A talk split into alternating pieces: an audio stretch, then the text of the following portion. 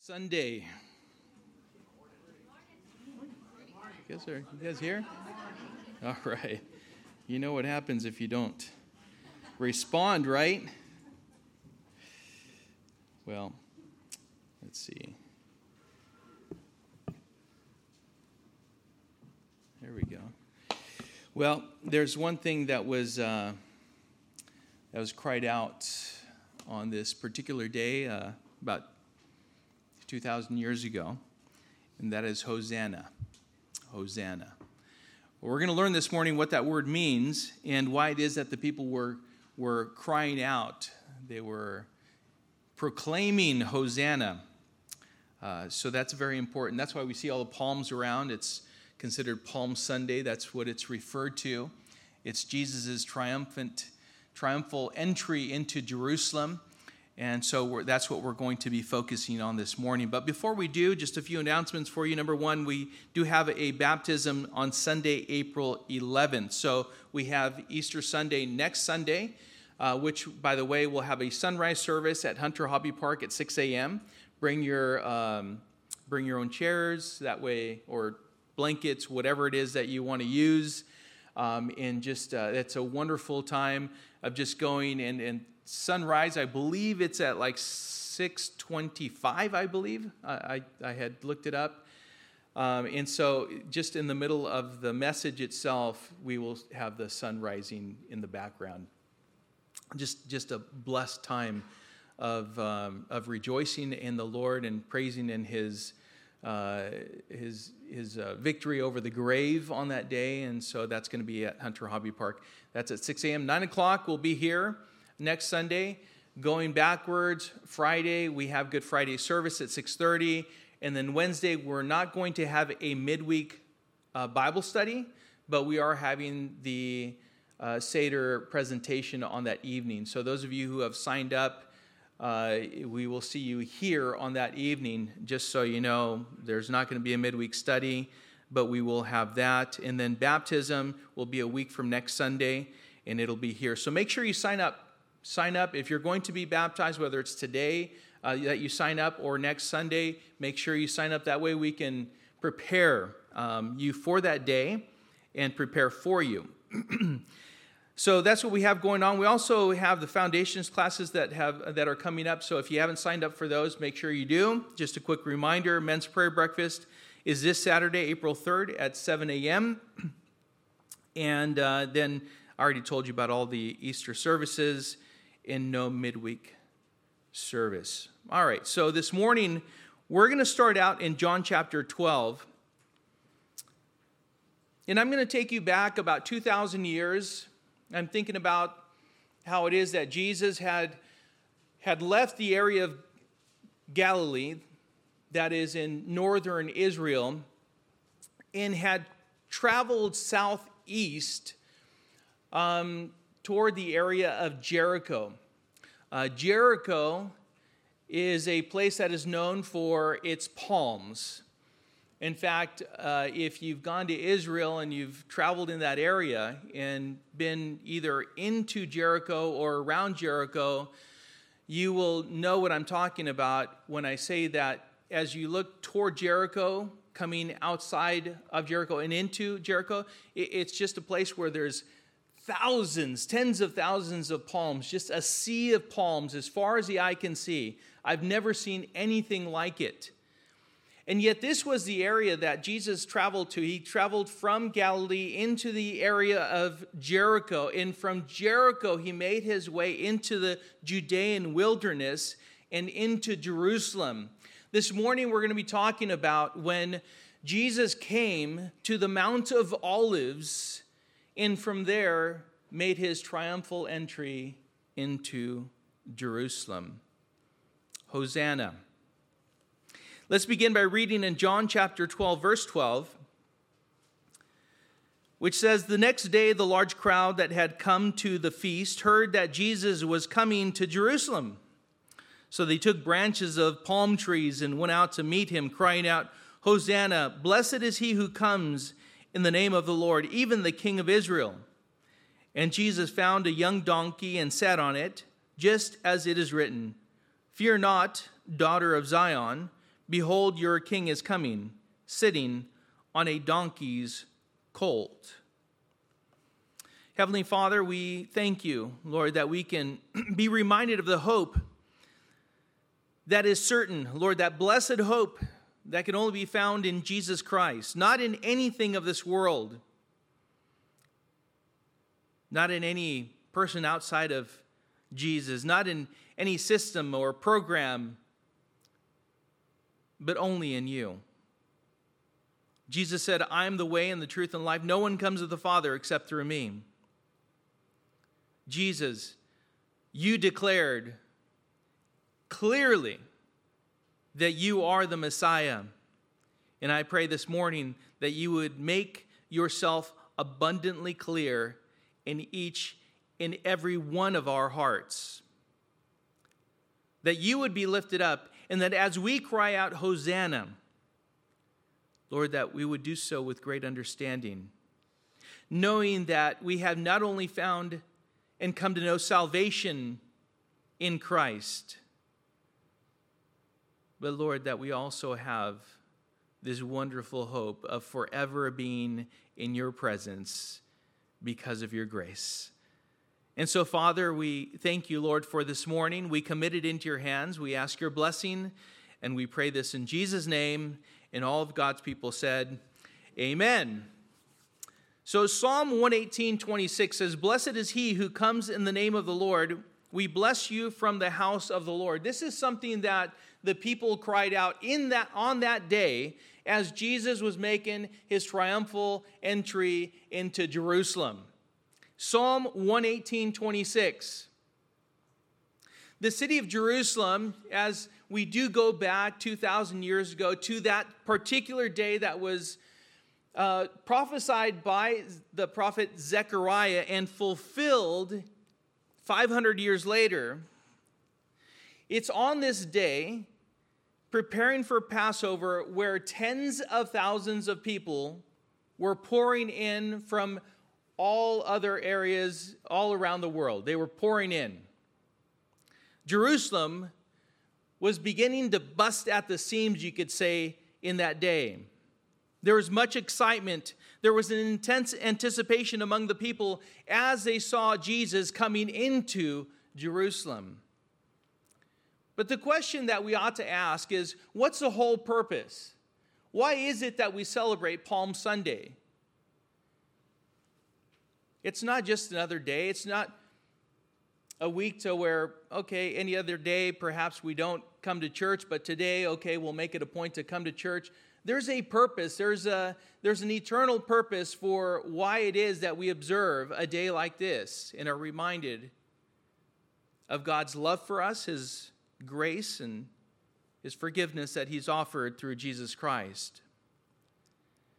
But the people in that day, some knew exactly who Jesus was, and others had no idea who Jesus was. They were only desiring, some of them, to be delivered from under oppression, the oppression of the Roman rule.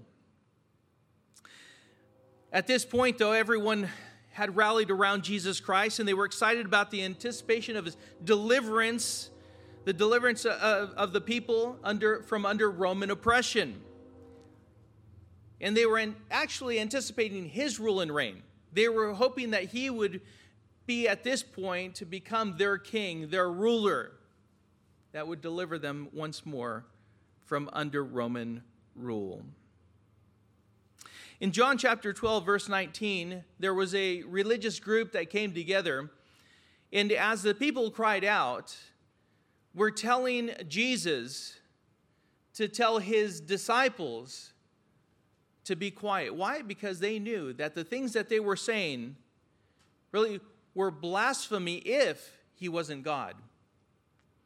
In John chapter 12, verse 19, it says So the Pharisees said to one another, You see that you are gaining nothing. Look, the world has gone after him. Now, Jesus, I want, to, I want you to know that Jesus said 75 times that he came to do one thing. You, do you know what that is? There's many answers to that question. But he came and said 75 times, I have come to testify of what? The truth. 75 times. I have come to testify of the truth. 25 times, he used the du- double emphatic. Truly, truly, I say to you. Think about it as you've read through the Bible and you remember those times when Jesus said, Truly, truly, I say to you. He said that 25 times. Jesus came to testify of the truth.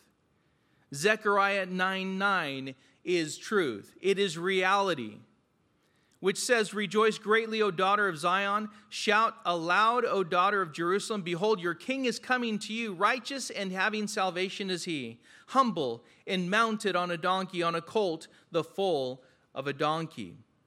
This, by the way, was written between the years of 520 and 470 BC.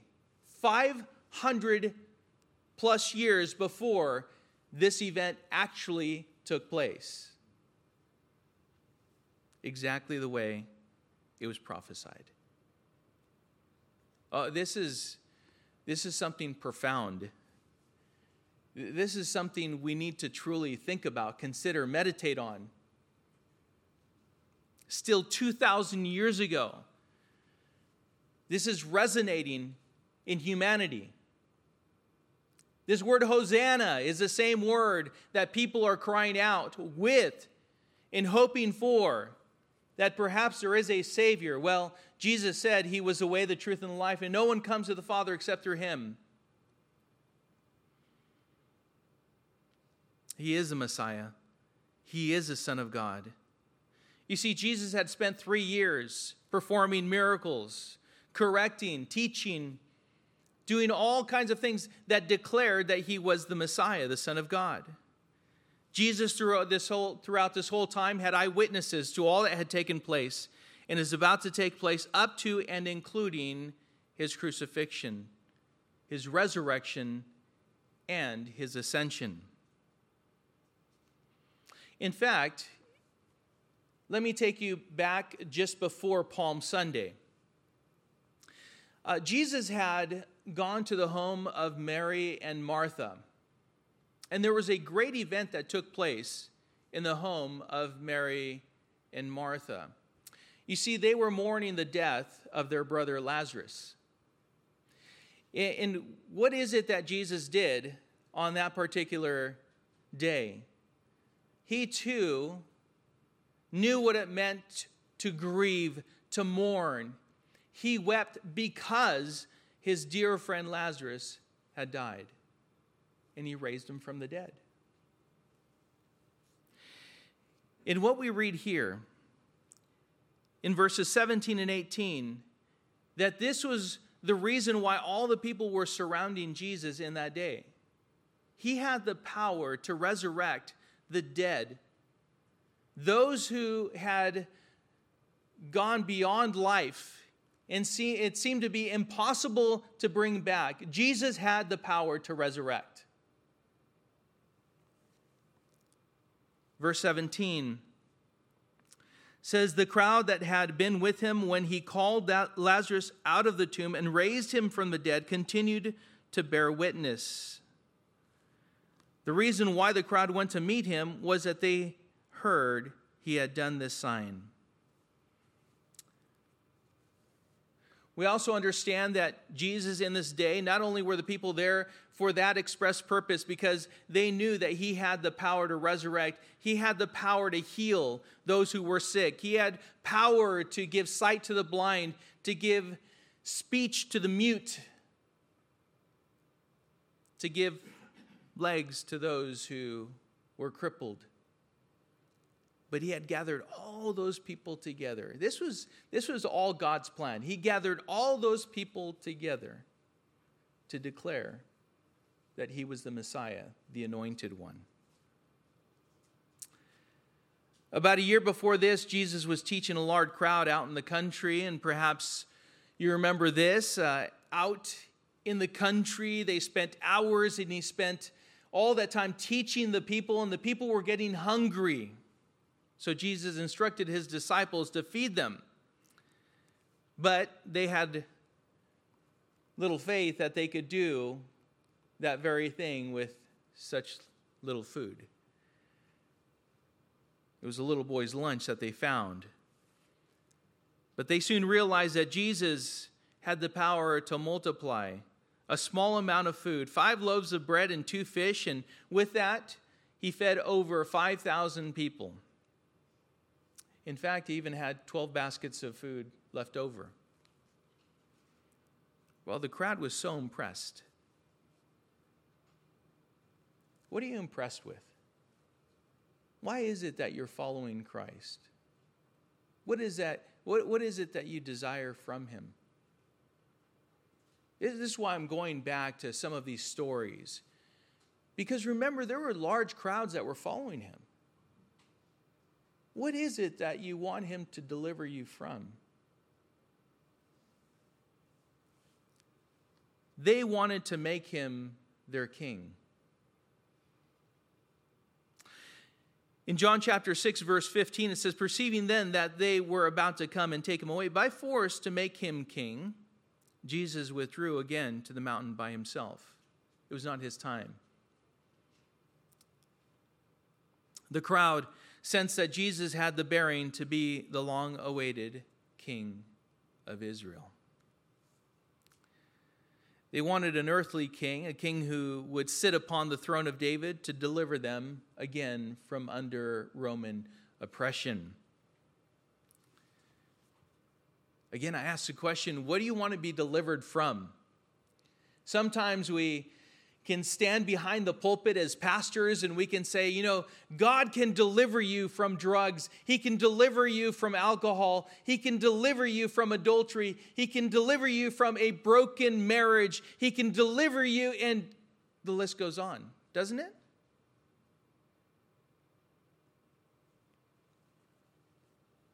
But let me ask you something. The blind who are made to see, the lame who were made to walk, the deaf who were made to hear. What good did any of that do if they themselves did not believe that Jesus had come to testify of the truth, Him being the Son of God, who was prophesied would die for them? Would rise again and would ascend to the Father. I'm sorry, but your healing in any way, shape, or form matters not one bit. Doesn't, it doesn't matter. If, if you're here looking for that, that is the wrong thing to be asking for and crying out for in church. Because Jesus did not come to do that, He came to testify of the truth. All those things were great, and they are great. But all they were doing was testifying of who Jesus is and what he came to do. Are you still seeking a deliverance from any oppression here on earth? The only deliverance, really, that we should be crying out to God for is a deliverance from eternal condemnation. There's a place that's real, and it's called hell if we don't repent of our sins and turn to Christ. You know, later, as Jesus would tell Pilate, My kingdom is not of this world. If my kingdom were of this world, my servants would have been fighting that I might not be delivered over to the Jews but my kingdom is not from the world. John 18 36. Jesus' kingdom indeed is not of this world, but his kingdom is for this world. That is, for the salvation of all who place their trust in him. An offer of forgiveness by grace through faith to save from eternal condemnation. Today, just as then, the world is looking for an earthly Savior. The earth is ripening for the Antichrist, the charismatic man who will save the earth from all its troubles. Do you sense that happening today? I do. I see it.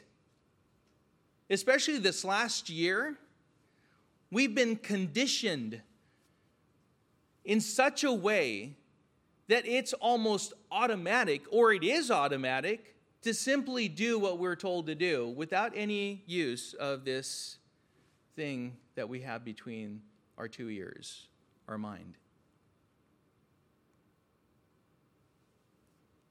Recent news, thegatewaypundit.com.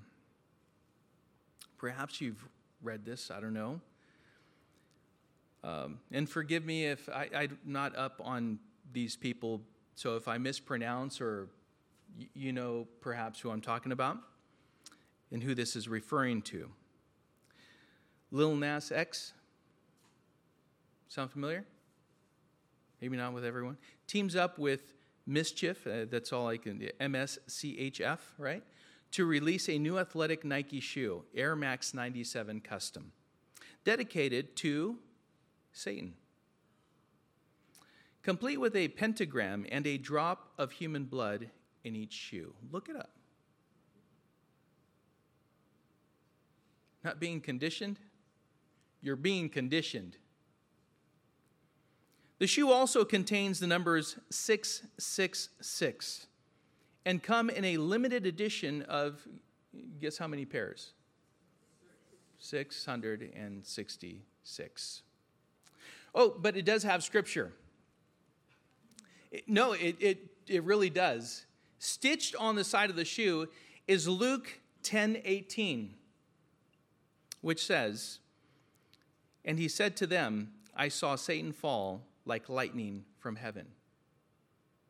So Luke 10 18, and guess how much each pair of shoe costs? No, actually, more than that. Luke 10 18 will give you the clue $1,018. Yeah. But get yours quick because they're going to run out. 1018. So that's what we have, and that's being promoted.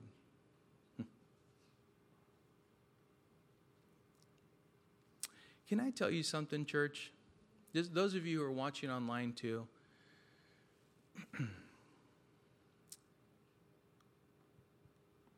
you really need to wake up. You really need to start searching the scriptures for yourself. You need to know what's going on. This is, this is not a game. We're not, you know, on a, on a Sunday like this, you know, let me take you back a year from today. I, sa- I said in the message a week, uh, I mean, a year ago today, that I believe that COVID 19 was going to sift, it was also going to strengthen, but that's exactly what it's done. Is It's done all the things that I expected it to do.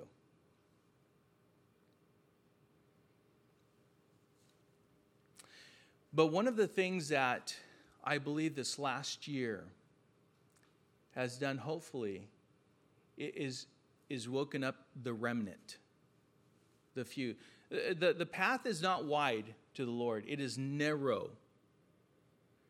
Anyone like Rob Bell that is trying to widen the path, those who are trying to reconstruct the faith, I had this conversation with someone in regards to that whole heretical teaching of, of people of the like.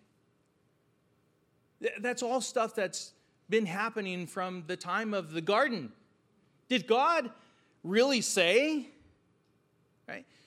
This whole year has been, did God really say? I mean, we're going to go ahead and deny those things that are written in God's word and we're going to, instead of following God's word, we're going to follow man. Now, the world is ripening for the coming of the Antichrist. The church needs to wake up. We need to rise up. We need to be, get passionate, become passionate about making disciples and proclaiming the gospel of Jesus Christ, even more so. You see, the most important salvation doesn't come from man, It doesn't come from anything temporary, but someone who is eternal, who is the same yesterday, today, and forever. The one who came to die and take your place on the cross. His name is Jesus Christ. Jesus' entry into Jerusalem in this manner for you was prophesied by Zechariah 500 years earlier, and it took place on this day. This is Palm Sunday. What we see here on this Palm Sunday is Jesus revealing who he is, not just to his disciples, but to the whole world. But just like today, even here this morning, we will have some who respond favorably to this message, and others who may respond unfavorably to it. You see, God doesn't shove salvation down our throats, He offers it. It's His grace. Some of you will willingly reject the offer of salvation, and some of you are just asleep in many ways. I pray, my prayer, and I know the desire of the Lord is that none should perish, but that all should come to repentance. It's a glorious day. It certainly is. But Jesus didn't come to just go through the motions. He didn't just come, okay, well, I fulfilled Zechariah 9 9. Okay, we're good. Check, right? He was doing all of these things to, to demonstrate who he is and for us to respond. So people are coming from all over into Jerusalem. Tens of thousands were beginning to pour into the city, celebrating the Passover, and Jesus is coming. They were coming in to celebrate the Passover. Having arrived at the Mount of Olives, Jerusalem can now be seen just beyond the Kidron Valley. And I'm just thinking how it is that he came from the east. He's still traveling east. He's east of the mount, on the Mount of Olives. The Kidron Valley is just down below. And he calls for his disciples to bring him a donkey that had never been ridden. They found it just as Jesus had said and Zechariah 9 9 was fulfilled before their eyes as Jesus rode into Jerusalem on this donkey. There is a, an amazing prophetic fulfillment that goes back to Genesis with Abraham and Isaac. You know, we know that Abraham was called by God to sacrifice his son. As we fast forward and look at Hebrews 11 19, it says that we, we get a little bit more insight and details in regards to what it was that Abraham was thinking when he went up with Isaac, his son, to Mount Moriah to sacrifice his son. It says in Hebrews 11 19 that he knew because God had promised him that this was the promised son, that even if he did sacrifice his son, that God was able to raise him from the dead. Is God able to raise from the dead? The answer is a resounding yes, he is. And when Abraham and Isaac walked up that mountain, and Isaac looked and he saw, he saw the wood, he saw his dad. He says, Where's the sacrifice?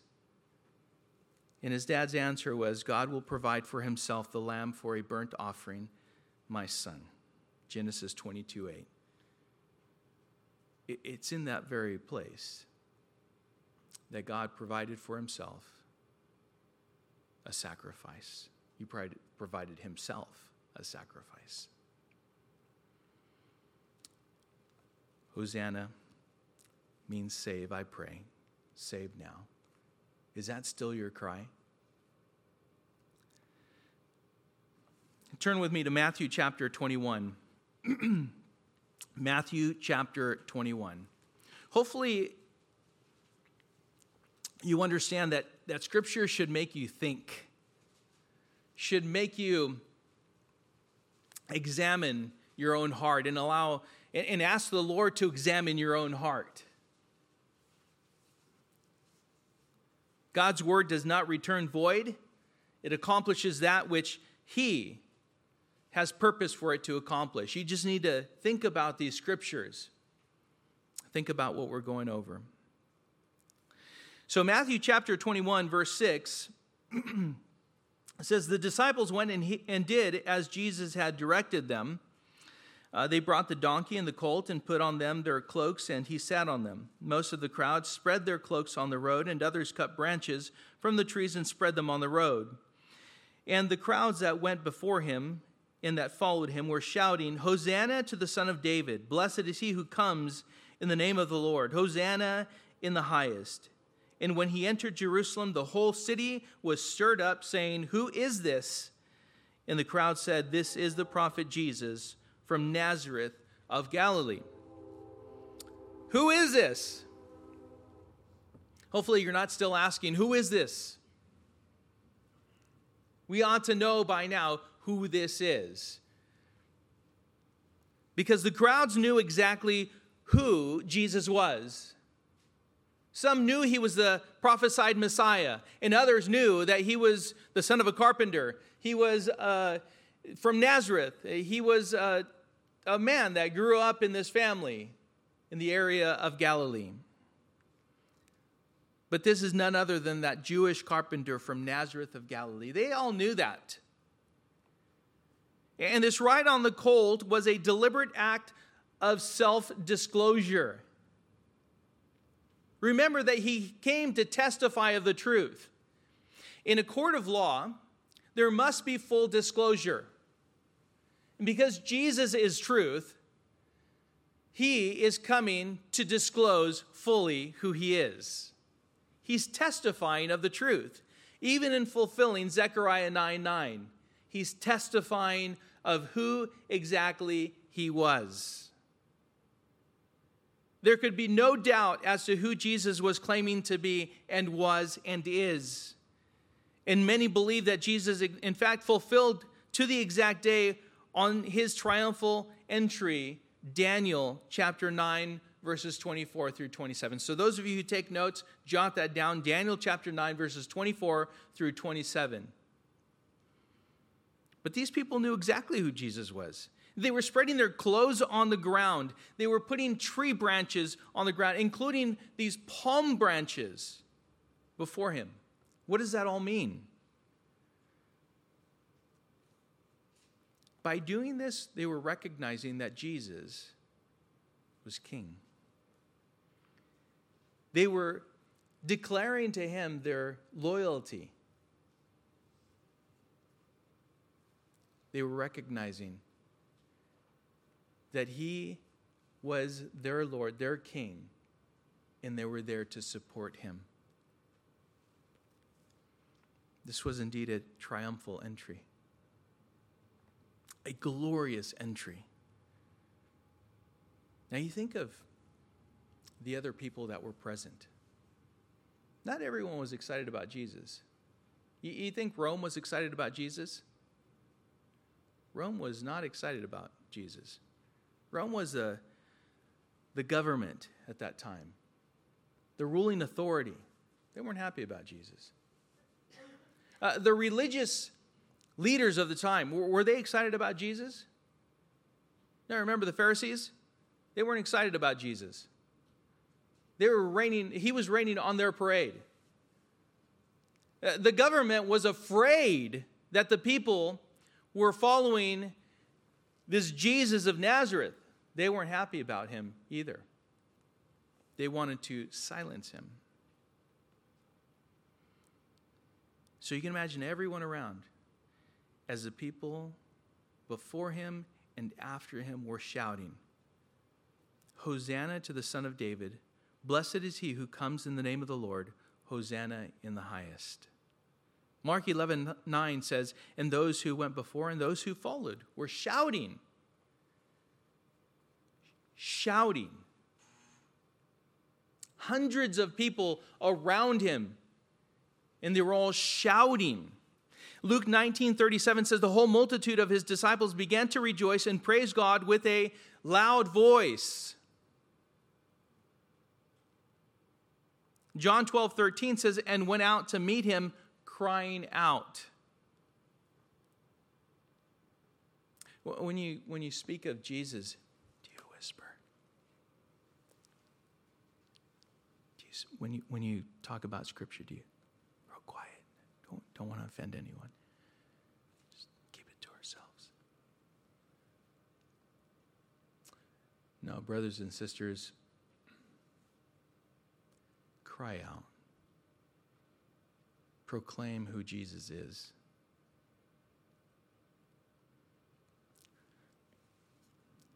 The people referred to Jesus as Son of David, King of Israel. They said that he comes in the name of the Lord. You think about um, the story of the Samaritan woman at the well where Jesus confronted her. It's found in John chapter 4. And what I always find fascinating is how it is that as Jesus confronted her and confronted her sin, because he is omniscient, he's the Son of God, she went from referring to him as a Jew, uh, as a Jew, and then from went from referring to him as a Jew to prophet, and then from there to the Christ, the anointed one of God. She in one conversation. That's why it just baffles me when we need conversation after conversation after conversation as if Jesus were the one on trial and God was the one that is supposed to defend himself because you have truth and perhaps you can catch him in a lie. In one conversation, this Samaritan woman realized who was before her the anointed one, the Christ. And she wasn't quiet. In fact, she went into town. Once she learned who he was, she went into town, told everyone who he was. And they said, because of this woman's testimony, they said to the woman, It is no longer because of what you said that we believe, for we have heard uh, for ourselves, and we know that this is indeed the Savior of the world.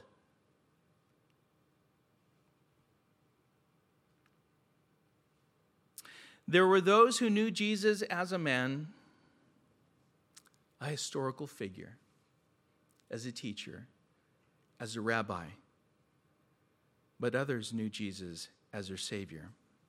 How do you know Jesus? And why do you cry out to him?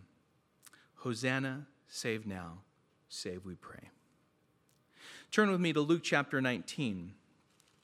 Matthew, Mark, and then Luke. So, Luke chapter 19.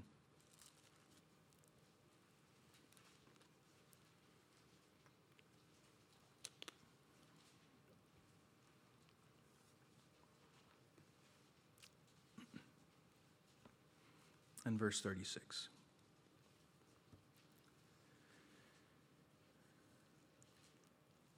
Remember, I told you that Jesus said 75 times that he came to testify of the truth?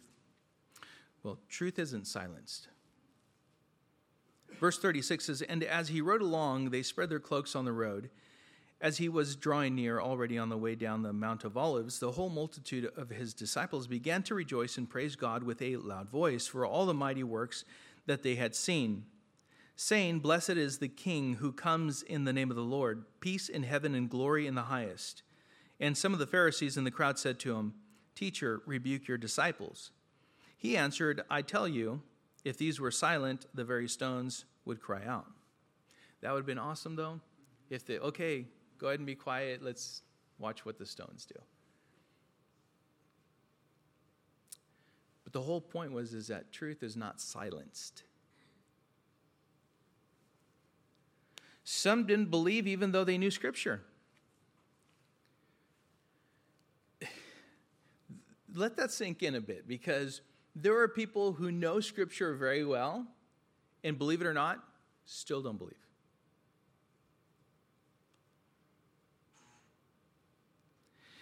Had they gone back to the Old Testament, scriptures and looked at what the prophets had prophesied, what Moses had written, they could have seen clearly Jesus for who he was and is.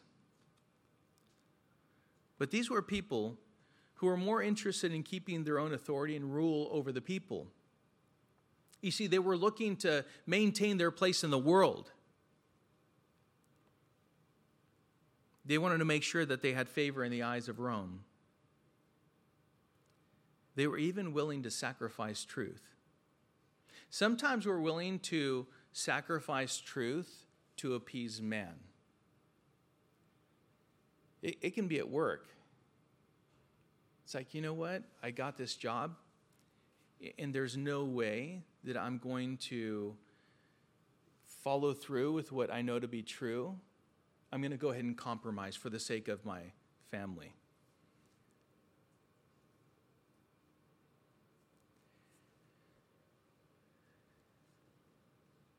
There are people who are willing to sacrifice the truth for those things. They would rather kill the word and live for the world rather than die to the world and live for the word. They had scripture before them but couldn't perceive that Jesus was the prophesied Messiah. Think about that. We have the Bible. In our country, in, in the US of A, we have free access to a Bible. Many people know the gospel, they've had the gospel proclaimed to them. They can even quote scripture to you. And yet there's no perception, there's no understanding. They can even quote scripture, they can repeat it. But Jesus answered the Pharisees I tell you, if these were silent, the very stones would cry out. Even today, there are people who desire to silence those who shout and cry out that Jesus is the Son of God. But again, truth can't be silenced. It can be personally rejected, but that does not make it untrue. This is nothing new, also. Satan desires to silence or twist truth. Satan is constantly working to silence truth, replace faith with fear, and replace hope with despondency, and creating a dependence on anything but God. In fact, in the UK, it was recently reported that the majority of the country now claims that they do not believe in God. 52%. The majority says they don't believe in God at all. But I actually think that that was pretty accurate to begin with. It just, now the people are being perhaps a, a bit more honest. Remember that the path is narrow. When it becomes difficult, when our faith is tried, that is when we're either found genuine or false. There are many people who will come to faith and at some point, when tribulation smacks that person in the face, when they find it difficult to walk out their faith, they run. They walk away from the faith. That is a time to dig in even more, to read scripture, to walk by faith until it becomes substance for you, to where you know it to be true. But salvation is found in Jesus Christ, the only hope of mankind from eternal condemnation. You see, the truth can be rejected, and even as we learned in Romans chapter 1, it can be suppressed, but it can never be silenced. It always reveals reality, and most importantly, it always reveals a person's heart. The question is for you and I what does truth reveal in you? Again, it's a glorious day. We have this Palm Sunday. We have this day in which the king truly was riding into Jerusalem, as prophesied by Zechariah. Who is he to you? What is truth revealing in you? Finally, Hosanna. Let's turn to John chapter 12. Back to John chapter 12. And verse 12 once again says, The next day, the large crowd that had come to the feast heard that Jesus was coming to Jerusalem. So they took branches of palm trees and went out to meet him, crying out, Hosanna, blessed is he who comes in the name of the Lord, even the King of Israel. Hosanna.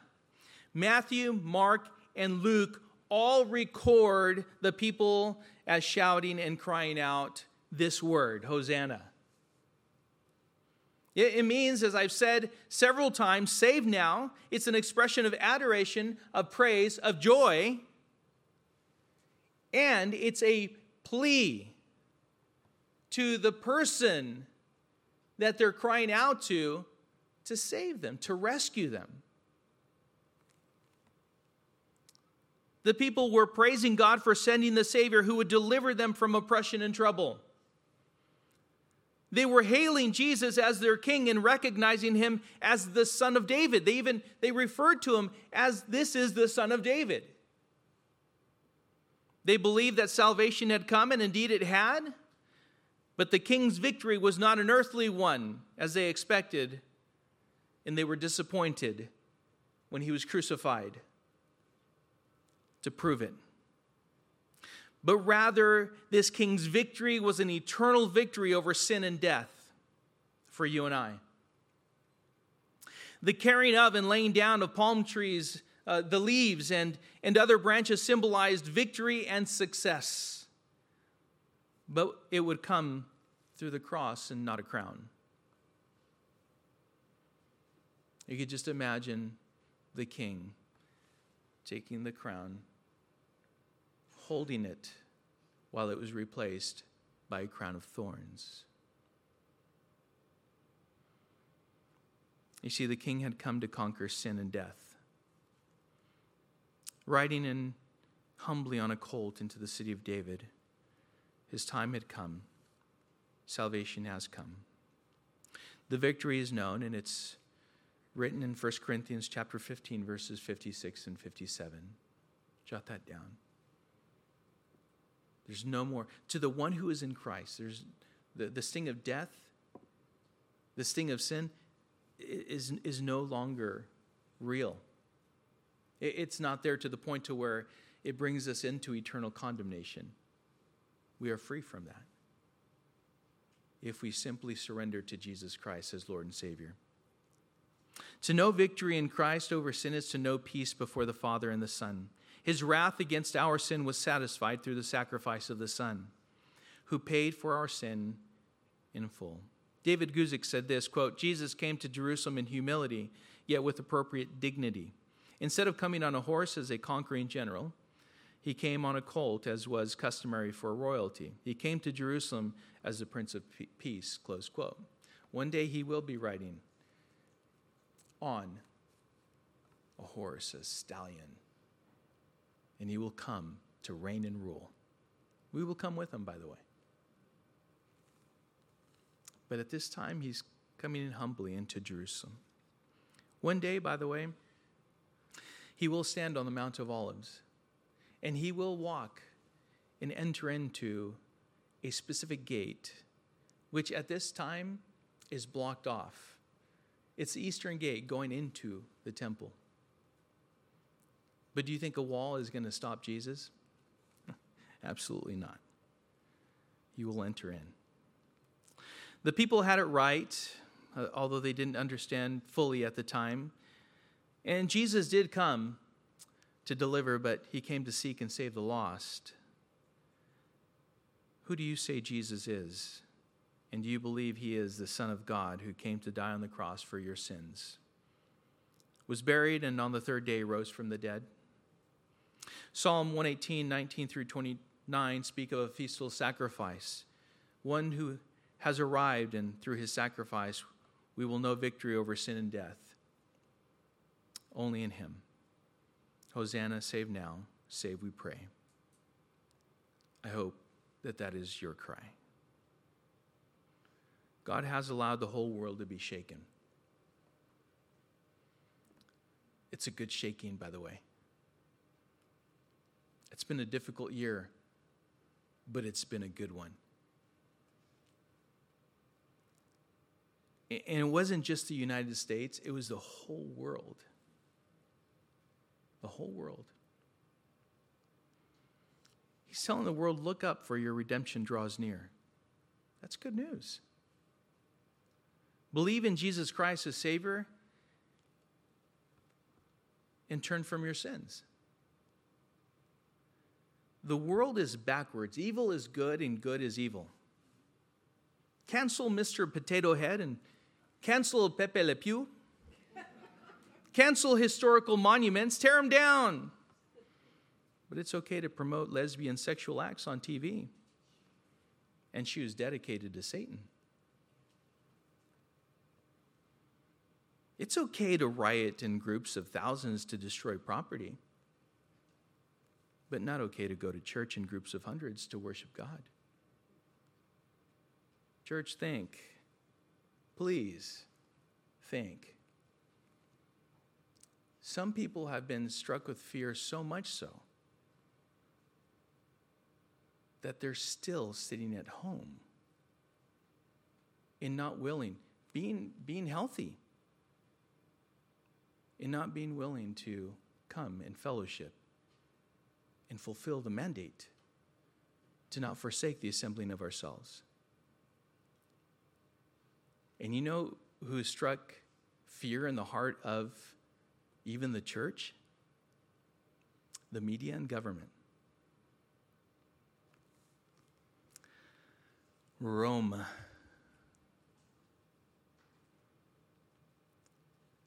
So, why can we rejoice? Because of the hope we have in Christ. Jesus came to give us life and hope by giving his life willingly. John chapter 3, and I'm coming to a close. John chapter 3, verse 16 says, For God so loved the world that he gave his only Son, that whoever believes in him should not perish, but have eternal life. For God did not send his Son into the world to condemn the world, but in order that the world might be saved through him.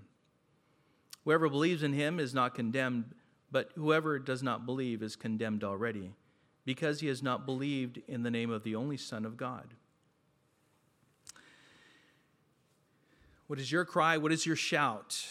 Because it was this cry and this shout that came on this day because prophecy was fulfilled. He is the Messiah. It wasn't with full understanding in that day of who Jesus was. But again, are we any different today? I pray that you cry out to Jesus with a full understanding that salvation has come and he is your Savior. Do you know salvation? Do you know the Savior? Would you exclaim Hosanna in the highest? I hope that you would. Glory to God. I am forgiven. I am saved from my sins by God's grace in Christ through my confession of faith that Jesus is the Son of God who died for my sins, was buried, three days later rose from the grave. He is the Son of God. He died for me. Today, let us rejoice, for the Savior has come. He saves, and He alone is our hope. We no longer, we sung the song, we no longer have a fear of death. Why? Because to live is Christ and to die is, we know the scripture. To die is gain. To be absent from the body is to be present. John 14, 6 says, Jesus said, I am the way and the truth and life. No one comes to the Father except through me. In Acts 4:12 it says, "And there is salvation in no one else, for there is no other name under heaven given among men by which we must be saved." I hope that if you don't know Jesus as Lord and Savior, and there's there will be fruit in your life if Jesus is your Savior. If there's no fruit in your life, Jesus, it's doubtful that He's your Savior, and even more doubtful that He's your Lord. I want to be very honest with you. I don't want to sugarcoat things. I don't want to lead you to believe that simply by saying a few words that that saves you. No, no, no, no. Repentance saves you. Belief in Jesus Christ as the Son of God, that saves you. So the first thing that you need to do is cry out to God, ask Him for forgiveness, and turn to Jesus as your Savior and your Lord, and then follow Him. Jesus said, If you desire to be my disciples, then deny yourself, pick up your cross, and follow me. Those are simple tests of the disciple, of the genuine follower of Jesus Christ. He will have authority over you in your life, but He will give you that hope of forever being in His presence because of your faith in Him. I'll leave you with this quote by C.H. Spurgeon. Quote, it is a mark of Christ's presence when the church becomes enthusiastic. I, hope this last song, I mean, we cry out with enthusiasm, all right? We sometimes hear complaints about revivals being too exciting. Perhaps the censure is deserved. But I would like to see a little of the fault. This age does not generally sin in the direction of being too excited concerning divine things. We have erred so long on the other side that perhaps a little excess in the direction of fervor might not be the worst of all calamities. At any rate, I would not fear to try it. Close quote. So let's try it. Hosanna! Hosanna in the highest. And he certainly delivered, right? Those who have placed their trust in him. Father, I know that your desire is that none should perish, but that all should come to repentance. Father, I pray for those who are here who perhaps have never completely looked to you through Jesus Christ being Lord and Savior, to know your grace. And I, I, pray, Father, that this morning would be, today would be the day of salvation, that this morning, right now, in their seats, Lord, that they would cry out to you, just asking you for forgiveness. Lord, truth reveals all things, sheds light in those things, and whether they're of you or they're not of you. Lord, I pray, Father, that we would be willing to humbly turn from those things and cry out to you. There's salvation in no other name. For there's no other name under heaven given among men by which we must be saved, only Jesus Christ. And I pray, Lord, and I ask, Lord, that you would move in our hearts. And anyone who has not come to you would do so at this very moment. For those who have walked away, or that today would be the day of repentance, of recommitment the day in which you, the Father, opens up your arms to welcome that son or daughter that has walked away from you. And I pray, Lord, that you would forgive us of our sins. That, Lord, today we would rejoice and we would proclaim not only that you would continue continue to save us, Lord, which you are. But Lord, that we would rejoice that you are our Savior.